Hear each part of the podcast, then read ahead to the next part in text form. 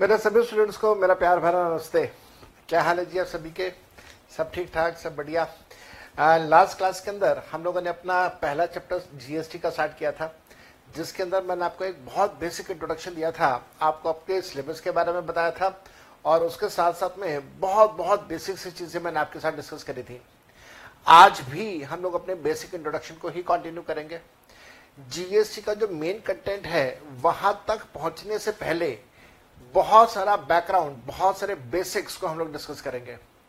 एक बार आपका background clear हो जाता है, उसके बाद आपके लिए समझना बहुत आसान होगा कि 2017 में जब हमारे देश में जीएसटी इंट्रोड्यूस किया गया तो वो क्यों किया गया? उसके पीछे क्या रीजन रहे, क्या सरकमस्टांसेस रहे? लेकिन मैं और उससे भी पीछे जा रहा हूँ कि 1947 में जब हमारा देश आज़ाद हुआ तो रिपब्लिक कैसे बना? कॉन्स्टिट्यूशन ऑफ़ इंडिया कैसे बना? कॉन्स्टिट्यूट असेंबली क्या थी? और वो सारी चीज़ें। मैंने आपके साथ लास्ट क्लास में क्या क्या डिस्कस किया था? एक बार वो हम लोग नज़र मार लेते हैं। लास्ट क्लास में जब मैंने आपके साथ पढ़ाई स्टार्ट करी थी तो बेसिक कंसेप्ट और बैकग्राउंड मैं आपके साथ डिस्कस कर रहा था। मैंने आपको सबसे पहले बताया था कि टैक्स होता क्या है? टैक्स एक मैंडेटरी फाइनेंशियल चार्ज है, जो गवर्नमेंट चार्ज करती है। अपने पब्लिक एक्सपेंसेस को मीट आउट करने के लिए। गवर्नमेंट का मतलब मैंने आपको बताया है गवर्नमेंट तीन तरह की गवर्नमेंट है सेंट्रल गवर्नमेंट स्टेट गवर्नमेंट और लोकल गवर्नमेंट लोकल गवर्नमेंट को हम लोग लोकल अथॉरिटी भी कहते हैं तो तीनों तरह की सरकारें हमसे टैक्स चार्ज करती हैं। कितने तरह के टैक्सेस होते हैं? सभी टैक्सेस को आप ब्रॉडली दो कैटेगरीज में डिवाइड कर सकते हैं। एक होगा आपका डायरेक्ट टैक्स और दूसरा होगा आपका इनडायरेक्ट टैक्स डायरेक्ट टैक्स वो टैक्स होता है जो, जिसका बर्डन आप किसी और के पास ऊपर पास नहीं कर सकते जो टैक्स इनकम के ऊपर वेल्थ के ऊपर चार्ज किया जाता है। इनडायरेक्ट टैक्सेस कौन से होते हैं? इनडायरेक्ट टैक्सेस वो टैक्सेस हैं जो गुड्स और सर्विसेज़ के ऊपर लगाए जाते हैं और जिसका बर्डन अल्टीमेटली कंज्यूमर के ऊपर पास ऑन कर दिया जाता है। फिर मैंने आपको ये बताया था कि कॉन्स्टिट्यूशन ऑफ़ इंडिया हमारा कैसे बना उसके पीछे क्या आ, बेस रहा। 1935 1935 में ब्रिटिशर्स ने government of India act introduce किया था। ये वह सोचते हुए कि हम अगले और सौ साल तक देश में राज करेंगे। अनफॉर्चुनेटली उनके पॉइंट ऑफ़ व्यू से अनफॉर्चुनेटली हमारे पॉइंट ऑफ़ व्यू से fortunately world war two start हो गया। वर्ल्ड वॉर टू की वजह से ब्रिटिशर्स की हालत खराब हुई फाइनेंशियल पोजीशन खराब हुई। They could not afford to continue the ruling India financially afford नहीं कर सकते थे, इस वजह से उन्होंने देश को आज़ाद किया। 1935 में गवर्नमेंट ऑफ़ इंडिया एक्ट बनाया गया था, जिसके अंदर पावर शेयरिंग की बात हो रही थी। Power sharing between the Britishers and the kings या फिर यू कैन से किंगडम्स जो तरीका ब्रिटिशर्स ने निकाला था पावर शेयरिंग का, वही तरीका बाद में डॉक्टर भीमराव अंबेडकर ने फॉलो किया, जब उन्होंने सेंट्रल और स्टेट की पावर्स का डिवीज़न किया। ब्रिटिशर्स के जाने के टाइम पे इंडिपेंडेंस एक्ट 1947 बनाया गया था, और इंडिया का इंडिपेंडेंस एक्ट 1947 इंप्लीमेंट हुआ था।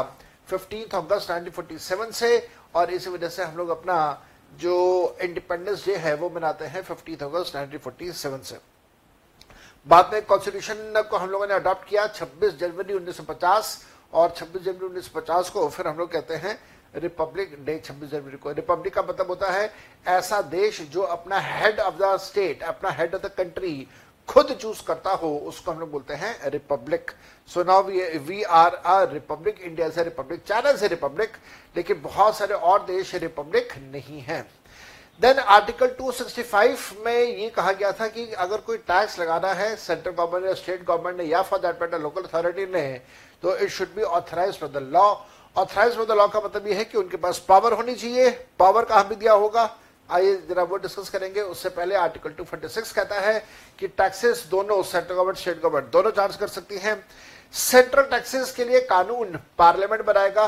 कानून जो पार्लियामेंट ने बनाया, उसका अप्रूवल प्रेसिडेंट ऑफ़ इंडिया देंगे और वो कानून फिर पूरे हिंदुस्तान में लागू होगा। स्टेट्स के बारे में अगर हम लोग बात करें तो जो स्टेट के कानून है, जो स्टेट के टैक्सेस है, उसके लिए कानून बनाने की पावर स्टेट लेजिस्लेटिव असेंबली को है। और जो भी कानून बनेगा, उसका अप्रूवल गवर्नर साहब देंगे। गवर्नर साहब के अप्रूवल के बाद वो कानून उस स्टेट के अंदर इंप्लीमेंट हो जाएगा। साथ साथ में ध्यान रखिएगा सेंट्रल गवर्नमेंट स्टेट गवर्नमेंट की जो पावर्स हैं, उनको डिवाइड किया गया है in schedule number seven schedule number seven constitution of India का, जहाँ पे शेड्यूल नंबर सेवन के अंदर तीन प्रकार की लिस्ट दी हुई है। Central union list state list और कॉन्करेंट लिस्ट लेकिन उससे पहले एक छोटी सी बात मैंने आपको बताई थी कि स्टेट लॉ बिल्कुल वैसा ही होगा जैसे सेंट्रल लॉ होगा। सेंट्रल लॉ में पार्लियामेंट होता है, पार्लियामेंट के दो हाउसेस, लोकसभा, राज्यसभा। उसी प्रकार से स्टेट के अंदर विधान परिषद या लेजिस्लेटिव असेंबली लेजिस्लेटिव असेंबली के अंदर दो हाउसेस विधानसभा और विधान परिषद। मैंने आपको ये बताया था कि विधान परिषद हमारे देश में है, सिर्फ़ छह स्टेट्स के अंदर है। They are Maharashtra, Bihar, UP, Telangana, Andhra Pradesh और कर्नाटका। इसके अलावा विधान परिषद किसी और स्टेट के अंदर नहीं है। क्यों नहीं है और इनमें क्यों है? उसके पीछे एक ही रीजन समझ आता है कि the states have large population large population means large governance इस वजह से विधानसभा और विधान परिषद दो अलग अलग बॉडीज बनाई गई हैं। शेड्यूल सेवन के अंदर तीन list union list then we have state list and then we have concurrent list concurrent list में सबसे ज़रूरी बात कि कॉन्कर्ड लिस्ट में वो सारे मैटर्स होते हैं जो है तो किसी स्टेट की लोकल इंपॉर्टेंस के, लेकिन उसकी नेशनल सिग्निफिकेंस है नेशनल रेलिवेंस है। तो ऐसे मुद्दों को रखा जाता है कॉन्करेंट लिस्ट के अंदर। Concurrent list is list number three तो यहाँ तक मैंने आपके साथ डिस्कस कर दिया था। अब हम लोग यहाँ पे ये डिस्कस करेंगे आज की क्लास में कि इन तीनों लिस्ट के अंदर कौन कौन से टैक्सेस की पावर दी हुई है। देखिए, हमें सिविल पावर से कोई लेना देना नहीं है। कि मिलिट्री किसकी होगी, पुलिस किसकी होगी, शादी के लिए कानून कौन बनाएगा, शादी का रजिस्ट्रेशन कौन करेगा डेथ का रजिस्ट्रेशन कौन करेगा, हमें इन बातों से कोई लेना देना नहीं। हमें अपने टैक्स के सब्जेक्ट से लेना देना है। हम लोगों ने यहाँ पे ये सीखना है कि सेंट्रल गवर्नमेंट के पास कौन कौन से टैक्सेस से रिलेटेड क्या क्या पावर है।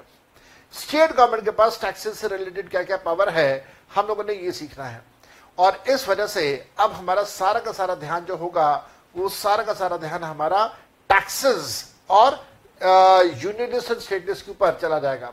तो अब आपने यहाँ पे हेडिंग देना है क्लास नंबर टू हेडिंग दीजिएगा।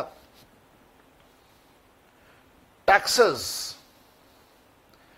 given in taxes given in union list कौन कौन से टैक्सेस हैं जो यूनियन लिस्ट में गिवन है, उसके बारे में हम लोग यहाँ पे चर्चा कर रहे हैं। Taxes given in the union list यहाँ पे लिखेंगे मेरे साथ साथ में आप एंट्री नंबर आप ऐसे मानिएगा entry number is kind of serial number और फिर यहाँ पे कौन सा टैक्स है उसकी इंफॉर्मेशन आप लिखेंगे। तो एंट्री नंबर और सीरियल नंबर एंट्री नंबर पे मैंने लाइन बना दी और टैक्सेस तो हमारे पास आई है। तो जल्दी जल्दी से स्टार्ट करते हैं entry number entry number 82. Entry number 82 is related to income tax. It is relating to income tax except income tax except tax on except tax on agriculture income याद रखिएगा एग्रीकल्चर इनकम के ऊपर tax लगाने की power union list में state government के central government के पास नहीं है। एग्रीकल्चर इनकम के ऊपर टैक्स लगाने की पावर स्टेट को दी गई है। अभी मैं आपको ये बात दिखाऊँगा entry number 83 is relating to custom duty it is relating to custom duty अभी बताऊँगा ये कस्टम ड्यूटी क्या होता है। Entry number 84 is related to union excise duty exercise नहीं है एक्साइज ई एक्स या एस एक्साइज ड्यूटी उसके बाद entry number 92 that is related to tax on sale and purchase of newspaper tax on sale and purchase of newspaper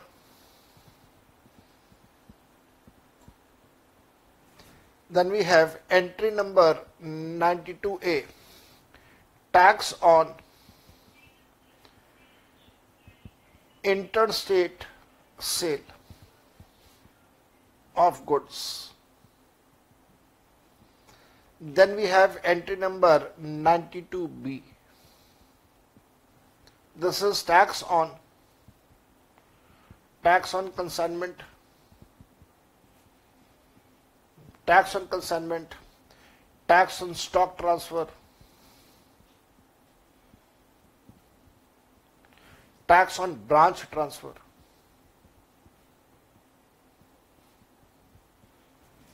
Then we have entry number 92C that is relating to service tax. Then we have entry number 97. This is a residual. Residual matter residual का बताओ मतलब का मतलब होता है बचा कुचा left over residual matter, comma any matter कोई भी मुद्दा, कोई भी ऐसा matter any matter related to tax related to tax on which on which, neither parliament neither parliament nor state legislative.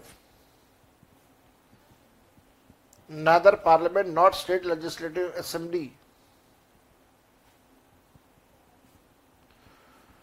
Has any power has any power comma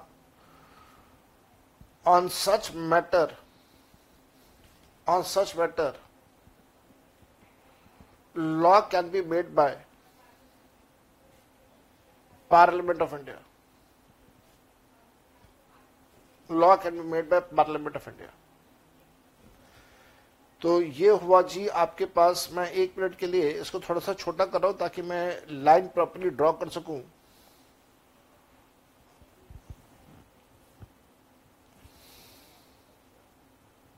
चलिए तो मैं वापस नॉर्मल पोजीशन में कर देता हूँ। आप लोग इसे कॉपी कर लीजिए। और अब मैं आपके सामने आऊँगा। ये सारी बात मैं आपको समझा दूँगा। And here I am in front of you सुनेगा मेरी बात ध्यान से।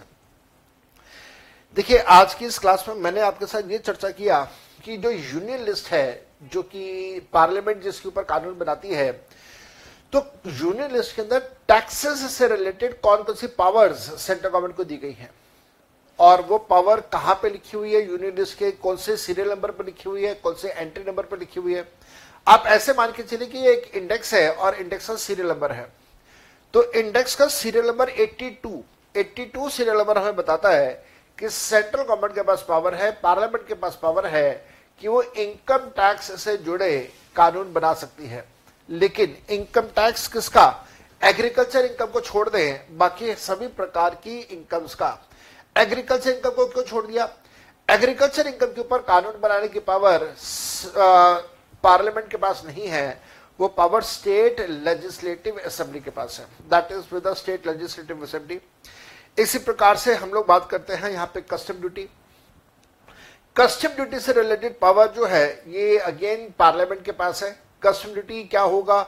जब गुड्स को इंडिया में इंपोर्ट किया जाता है, जब गुड्स को इंडिया से बाहर एक्सपोर्ट किया जाता है तो गुड्स के इंपोर्ट और एक्सपोर्ट के प्रोसेस के ऊपर जो टैक्स लगता है that tax is called as a custom duty then we have union excise duty excise होता है जब गुड्स की मैन्युफैक्चरिंग की जाती है और गुड्स के मैन्युफैक्चर के ऊपर जो टैक्स लगता है। ये भी सारी चीज़ें मैं आपको लिखवाऊँगा, थोड़ी देर में लिखवाऊँगा, पहले एक एक लाइन में समझा देता हूँ। इसी प्रकार के से न्यूज़पेपर्स के सेल और परचेज के ऊपर टैक्स लगाने की पावर पार्लियामेंट के पास है एंट्री नंबर 92 में। एंट्री नंबर 92 ए कहता है कि अगर गुड्स का इंटरस्टेट सेल हो रहा है तो गुड्स के इंटरस्टेट सेल के ऊपर टैक्स लगाने की पावर पार्लियामेंट के पास है। अब ये इंटर स्टेट है, आपके मन में आएगा, सर, अगर इंटर ना होके intra within the state हो तो क्या करेंगे? उसकी पावर जो है, वो पावर मिल जाएगी किसको? वो पावर मिल जाएगी स्टेट गवर्नमेंट को। देन एंट्री नंबर 92 बी दिया हुआ है टैक्स ऑन कंसाइनमेंट या स्टॉक ट्रांसफ़र या ब्रांच ट्रांसफ़र तो स्टॉक ट्रांसफ़र अगर है ब्रांच ट्रांसफ़र है, एक ब्रांच अगर दूसरे ब्रांच को गुड्स दे रहा है हेड ऑफ़िस अगर ब्रांच को गुड्स दे रहा है तो उसके ऊपर टैक्स लगाने की पावर पार्लियामेंट के पास है। टैक्स लगेगा, नहीं लगेगा बाद में सीखेंगे, लेकिन पावर है उनके पास। Entry number 92 C was related to service tax and then entry number 97 जो कि रेसिडुअल एंट्री है। रेसिडुअल का मतलब होता है बचा कुचा। अगर कोई भी ऐसा कानून, कोई भी ऐसा टैक्स का मुद्दा है, जिसके ऊपर ना तो पार्लियामेंट के पास कोई स्पेसिफिक पावर है और ना ही कोई स्पेसिफिक पावर स्टेट के पास है तो बाय डिफ़ॉल्ट उसके ऊपर टैक्स बनाने की या कानून बनाने की पावर ऑटोमेटिकली पार्लियामेंट के पास आ जाएगी। ये बात एंट्री नंबर 97 में लिखी गई है। अब आप हेडिंग दीजिए। अब आप हेडिंग दीजिए मेरे साथ साथ में और लिखेंगे। अब आप हेडिंग दीजिए और मेरे साथ साथ में आप लिखिएगा। मेरे साथ साथ में लिखेंगे this is powers relating to this is powers relating to tax given in given in state list state list में जो पावर्स गिवन है, वो पावर्स कौन कौन सी हैं? उनके बारे में हम लोग यहाँ पे चर्चा कर रहे हैं डिस्कशन कर रहे हैं। स्टेट गवर्नमेंट को कौन कौन सी पावर्स दी गई हैं? आइए जरा उनके बारे में चर्चा करें। पहला पॉइंट लिखेंगे एंट्री नंबर 46 मैं एक बार इसका यहाँ पे ड्रॉ कर देता हूँ, ताकि आसानी हो जाए मेरे को। चलो, अब अब स्टार्ट करेंगे। लिखेगा एंट्री नंबर 46 ऊपर लिखेगा एंट्री नंबर यहाँ पे आ जाएगा आपका टैक्स कौन सा है?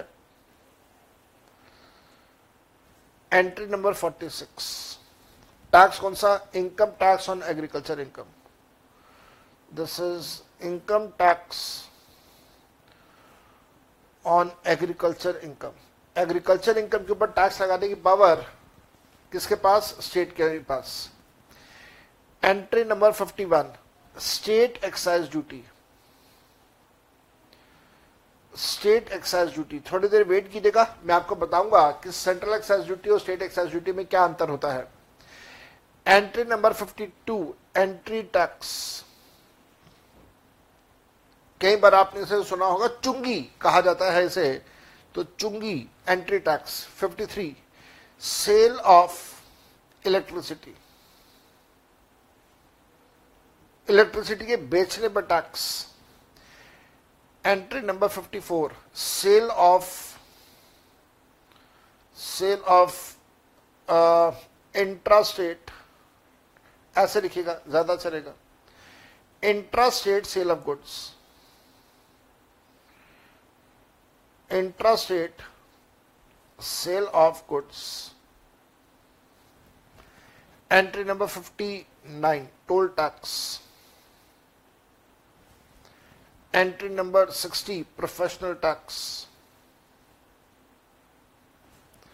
Entry number 62 luxury tax. Entry number 63 stamp duty.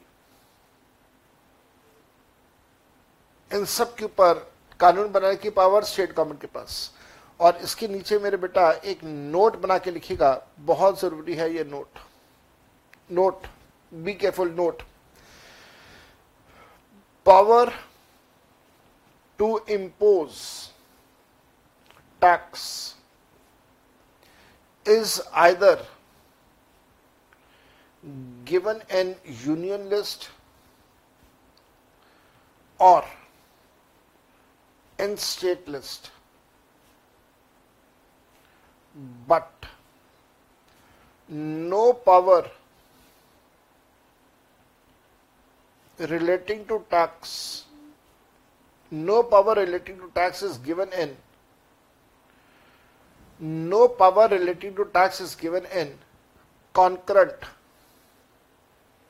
is given in concurrent list.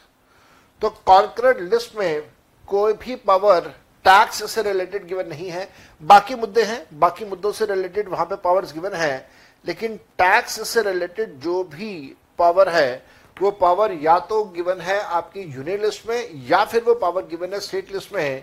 कोई भी पावर कोई भी पावर ऐसी नहीं है जो कि कॉन्करेंट लिस्ट में गिवन हो।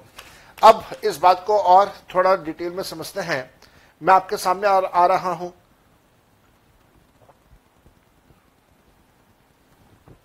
बात को समझाने के लिए मैं आपके सामने आ रहा हूँ स्टेट लिस्ट में।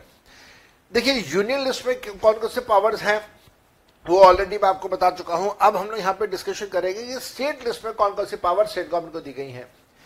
यहाँ पे जो पावर है वो एंट्री नंबर 46 से स्टार्ट होती है। एग्रीकल्चर इनकम के ऊपर टैक्स लगाने की पावर स्टेट गवर्नमेंट के पास सेंट्रल गवर्नमेंट के पास कोई पावर नहीं है। इसी वजह से आप लोगों ने इनकम टैक्स में देखा होगा।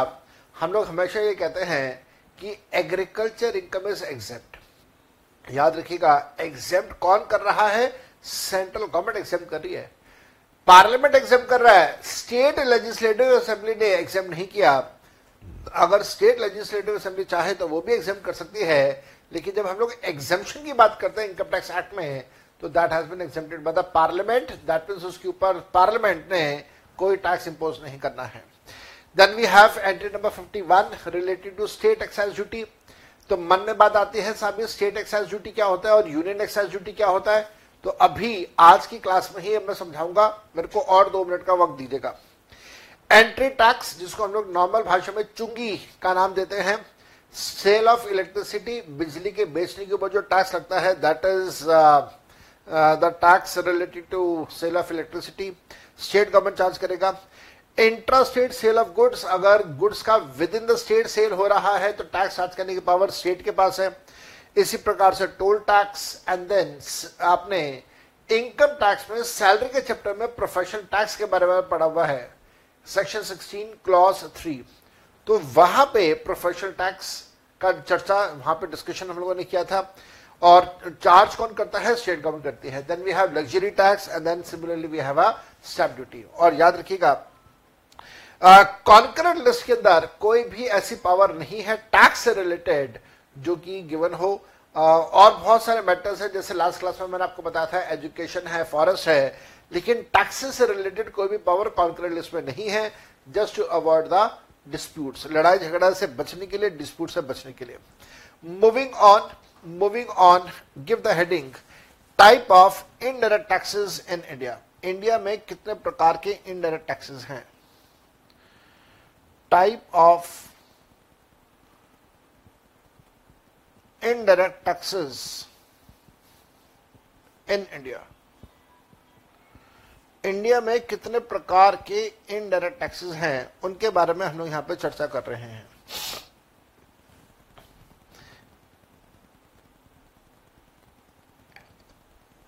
We know that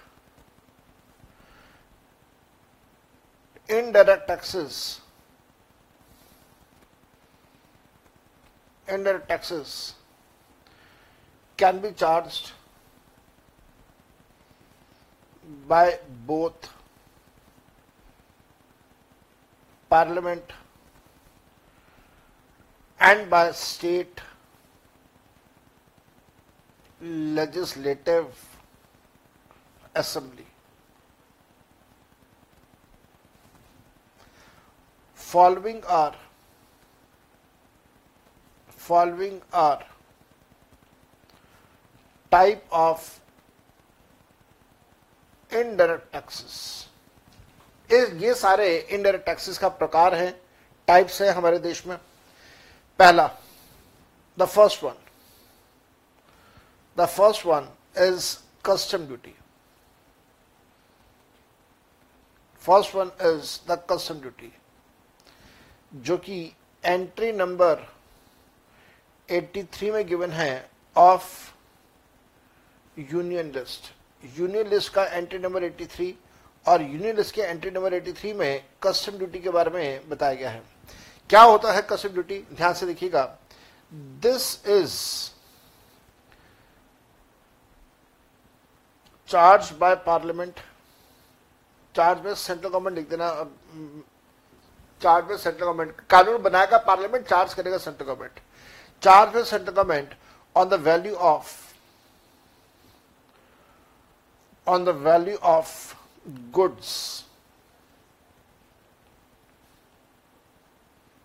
Imported or exported into India into India or exported from India into India or from India or from India. The basic rate the basic rate of custom duty the basic rate of custom duty is 10% and it is called as BCD that is basic duty that is basic custom duty. तो हमारे देश में जो बहुत basic सी duty charge होती है उससे हम लोग बोलते हैं बीसीडी बेसिक कस्टम ड्यूटी जिसका नाम आ जाता है। बेसिक कस्टम ड्यूटी तो यहाँ पे लिख देता हूँ मैं प्रॉपर तरीके से बीसीडी बेसिक कस्टम ड्यूटी आगे लिखेगा अपार्ट फ्रॉम बीसीडी बीसीडी के अलावा many other many other duties are also many other duties are also impose like countervailing duty CVD पूरा फुल फॉर्म लिख देना इसका countervailing countervailing duty S A D that is special additional special additional duty और इस प्रकार से कुछ और ड्यूटीज़ याद रखिएगा, इसमें से बहुत सारी टैक्सेस अबॉलिश हो चुके हैं। मैं स्टिल आपको लिखवा रहा हूँ, क्योंकि मैं आपको यह बताना चाहता हूँ कि हमारे देश में इनको अबॉलिश करने के बाद जीएसटी आया तो वो जीएसटी क्यों आया? अगर हमें उस क्यों का जवाब ढूंढना है तो हमें ये सारी चीज़ें एज इट इज़ सीखनी होंगी, जैसा मैं अभी आपको यहाँ पे बता रहा हूँ। नेक्स्ट चलते हैं हम लोग यहाँ पे। नेक्स्ट हम लोग चलते हैं यहाँ पे। हम लोग जा रहे हैं next to the point of हमारा अगला पॉइंट यहाँ पे कौन सा बन रहा है? हमारा अगला पॉइंट यहाँ पे बन रहा है excise duty E X C I S E excise duty लिख लो पहले, फिर मैं समझा दूँगा। It is the tax it is a tax charge on charge on the value of movable goods manufactured in India. Manufactured in India. And it is charged by and it is charged by ध्यान से देखिएगा ये जो tax है ये charge कौन करेगा it is charge by central government याद रखिएगा टैक्स तो सेंट्रल गवर्नमेंट ने लगाना है, उससे रिलेटेड कानून पार्लियामेंट ने बनाना है।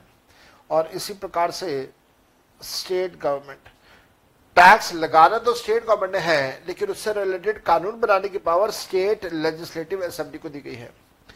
सेंट्रल गवर्नमेंट के पास पावर है एंट्री नंबर 84 में। एंट्री नंबर 84 किसका? Entry number 84 of union list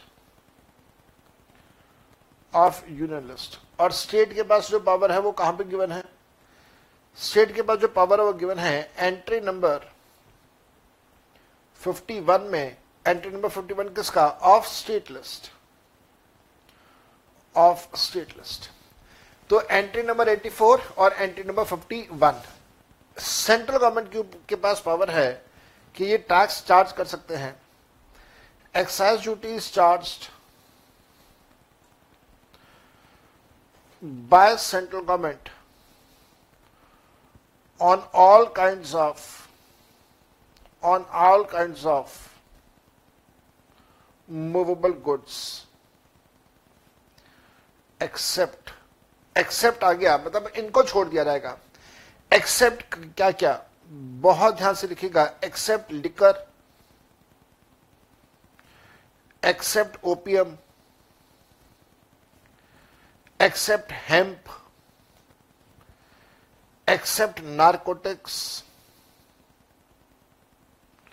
and accept and accept narcotic drugs और इसी प्रकार से अगर हम लोग स्टेट गवर्नमेंट के बारे में बात करें तो state government excise duty charge करेगा। Excise duty is charge excise duty charge by state government only and only on following only and only on following goods सिर्फ़ इन गुड्स के ऊपर excise duty state government charge करेगा कौन कौन से goods होंगे? ध्यान से लिखिएगा। यही पाँच के पाँच रिपीट हो जाएँगे। Liquor opium hemp narcotics and then narcotic drugs narcotic drugs एक लाइन और लिख लीजिए और उसके बाद फिर मैं यहाँ से और आगे चलूँगा। Union excise duty is charge at the rate of sade bara percent on the value of on the value of goods manufactured but state excise duty is charged state excise duty is charged at the rate at the rate which is fixed by at the rate which is fixed by the state government and these rates vary from state to state मैं उम्मीद करता हूँ आपने मेरे साथ साथ में यहाँ तक सारा कॉपी किया होगा मैं आपके सामने आऊँगा आपको समझाऊँगा कि कस्टम ड्यूटी क्या है और मैं आपको समझाऊँगा एक्साइज ड्यूटी क्या है। And here I am in front of you देखिएगा, सुनिएगा मेरी बात ध्यान से। देखिए मैंने आपके साथ ये टॉपिक डिस्कस किया स्टार्ट किया डिस्कशन स्टार्ट किया कि हमारे हिंदुस्तान में कौन कौन से तरह के इनडायरेक्ट टैक्सेस इंपोज किए जाते हैं। आप हमेशा इस बात को ध्यान रखिएगा, कानून बनाने की पावर जो है टैक्स से रिलेटेड कानून बनाने की पावर जो है, वो पार्लियामेंट के पास है, अगर वो सेंट्रल टैक्सेस हैं। और वो स्टेट लेजिस्लेटिव असेंबली के पास है, अगर वो स्टेट टैक्सेस हैं। तो कानून तो इन्होंने बना दिया, लेकिन अब उस कानून को लागू करके टैक्स इंपोज करना, टैक्स चार्ज करना, वो पावर किसके पास है? वो पावर सेंट्रल गवर्नमेंट के पास है। जो भी टैक्स है, टैक्स का कानून बनाएगा पार्लियामेंट, लेकिन टैक्स की वसूली कौन करेगा? Central government. टैक्स का पैसा किसके पास जाएगा? सेंट्रल गवर्नमेंट इसी प्रकार से कानून बनाने के पावर स्टेट लेजिस्लेटिव असेंबली के पास है, लेकिन उसका पैसा किसके पास जाएगा? उसका पैसा जाएगा स्टेट गवर्नमेंट के पास। वसूली कौन करेगा? स्टेट गवर्नमेंट वसूली करेगा। यही बात मैंने आपको पहले पैराग्राफ में लिखवाई। फिर उसके बाद मैंने आपको कहा कि कौन कौन से टैक्सेस हैं, जरा वो डिस्कशन करते हैं। सबसे पहला टैक्स हमारे पास आता है कस्टम ड्यूटी कस्टम ड्यूटी जो है, ये एंट्री नंबर 83 में गिवन है entry number 83 of union list और यहाँ पे ये कहा गया कि ये एक ऐसा टैक्स होगा जो गुड्स की कीमत गुड्स की वैल्यू के ऊपर लगाया जाएगा। कौन से गुड्स ऐसे गुड्स जो इंडिया में इंपोर्ट हो रहे हैं, या ऐसे गुड्स जो इंडिया से बाहर एक्सपोर्ट हो रहे हैं। यहाँ पे मैं क्लैरिफाई करना चाहूँगा आपके लिए कि एक्सपोर्ट के केस में, सुन लीजिएगा ध्यान से बात को एक्सपोर्ट के केस में आम तौर पे टैक्स चार्ज नहीं होता है। एक्सपोर्ट के केस में आम तौर पे टैक्स चार्ज नहीं होता है, क्योंकि एक्सपोर्ट्स को प्रमोट किया जाता है। सरकार चाहती है कि एक्सपोर्ट्स ज़्यादा से ज़्यादा हो, जिसकी वजह से फॉरेन करेंसी का ज़्यादा से ज़्यादा पैसा हमें इंडिया में मिले। एक्सपोर्ट्स को प्रमोट करते हुए एक्सपोर्ट्स के ऊपर टैक्स चार्ज नहीं किया जाता। लेकिन बहुत सिलेक्टेड गिने चुने केसेस ऐसे भी होते हैं एक्सपोर्ट्स के जहाँ पर टैक्स लगाया जाता है क्योंकि वहाँ पे एक्सपोर्ट्स को डिस्करेज करना होता है। एक्सपोर्ट्स को डिस्करेज कौन से केस में किया जाता है? एक्सपोर्ट्स को डिस्करेज ऐसे केसेस में किया, जा, किया जाता है जहाँ पे एक्सपोर्ट होने वाली चीज़ इंडिया में शॉर्टफॉल में हो अबंडेंस में ना हो। जैसे उदाहरण के तौर पे पेट्रोलियम जरा सोचिएगा पेट्रोलियम क्या इंडिया में सरप्लस में है? आंसर इज़ नो क्या शॉर्टेज में है? आंसर इज़ यस हमें लगभग अपनी टोटल कंजम्पशन का 80 परसेंट पेट्रोल इंडिया में इंपोर्ट करना पड़ता है। अब जो चीज़ हम लोग इंडिया में इंपोर्ट करें, क्योंकि हमारे पास वो उस चीज़ की कमी है, कोई दूसरी ऑर्गेनाइजेशन कोई कंपनी कोई व्यक्ति उसी को इंडिया से बाहर एक्सपोर्ट करने लग जाए तो ये कहाँ से ठीक बात है? तो ऐसे एक्सपोर्ट्स को डिस्करेज करना है। क्योंकि एक्सपोर्ट्स को डिस्करेज करना है, इस वजह से सरकार ने कहा कि अगर आप पेट्रोल या पेट्रोलियम प्रोडक्ट्स को एक्सपोर्ट करेंगे तो हम आपके ऊपर एक्सपोर्ट ड्यूटी चार्ज करेंगे। इसी प्रकार से नेचुरल रिसोर्सेज की बात करते हैं। जैसे हाथी के दांत, जैसे शेर या टाइगर की चमड़ी leather products diamonds marble granite ये कुछ ऐसी चीज़ें हैं नेचुरल रिसोर्सेज हैं, जो इंडिया में शॉर्टफॉल में है। और अगर इनको एक्सपोर्ट किया गया तो फिर हालत और ज़्यादा खराब हो जाएगी। इस वजह से इनको डिस्करेज किया जाता है एक्सपोर्ट से और इनके ऊपर एक्सपोर्ट ड्यूटी चार्ज की जाती है। लेकिन इसके अलावा, बाकी कुछ भी इंडिया से आप एक्सपोर्ट करेंगे, उसके ऊपर कोई ड्यूटी चार्ज नहीं होगी। कपड़े बनाइए एक्सपोर्ट कर दीजिए। कोई मशीन बनाइए एक्सपोर्ट कर दीजिए। कोई सामान बनाइए एक्सपोर्ट कर दीजिए। सर्विसेज़ देते हैं एक्सपोर्ट कर दीजिए। कोई टैक्स चार्ज नहीं होगा।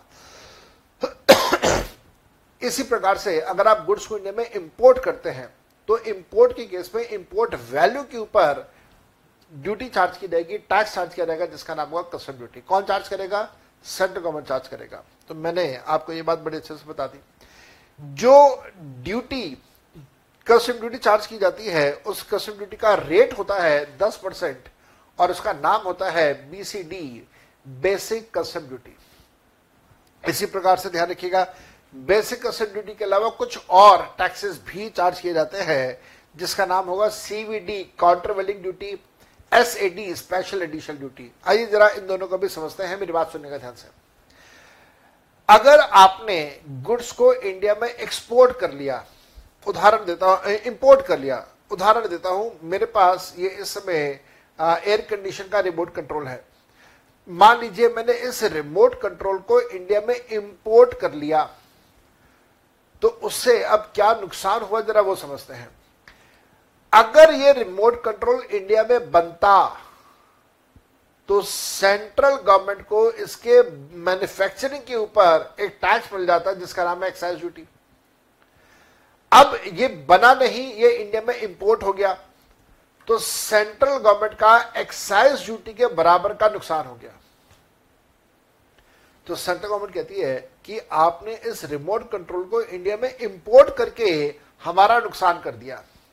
क्योंकि अगर ये इंपोर्ट ना होता, अगर ये इंडिया में बनता तो हमें इसके ऊपर एक्साइज ड्यूटी मिलती।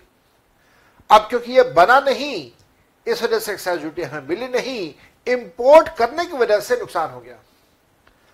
तो उस नुकसान की भरपाई करते हुए, उस नुकसान के बराबर दैट इज़ एक्साइज ड्यूटी के बराबर का एक टैक्स चार्ज कर दिया जाता है।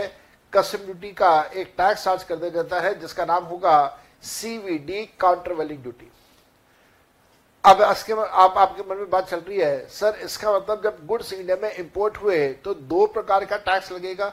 सीवीडी भी लगेगा और सीवीडी के साथ बीसीडी भी लगेगा। Answer is yes BCD basic custom duty भी लगेगा।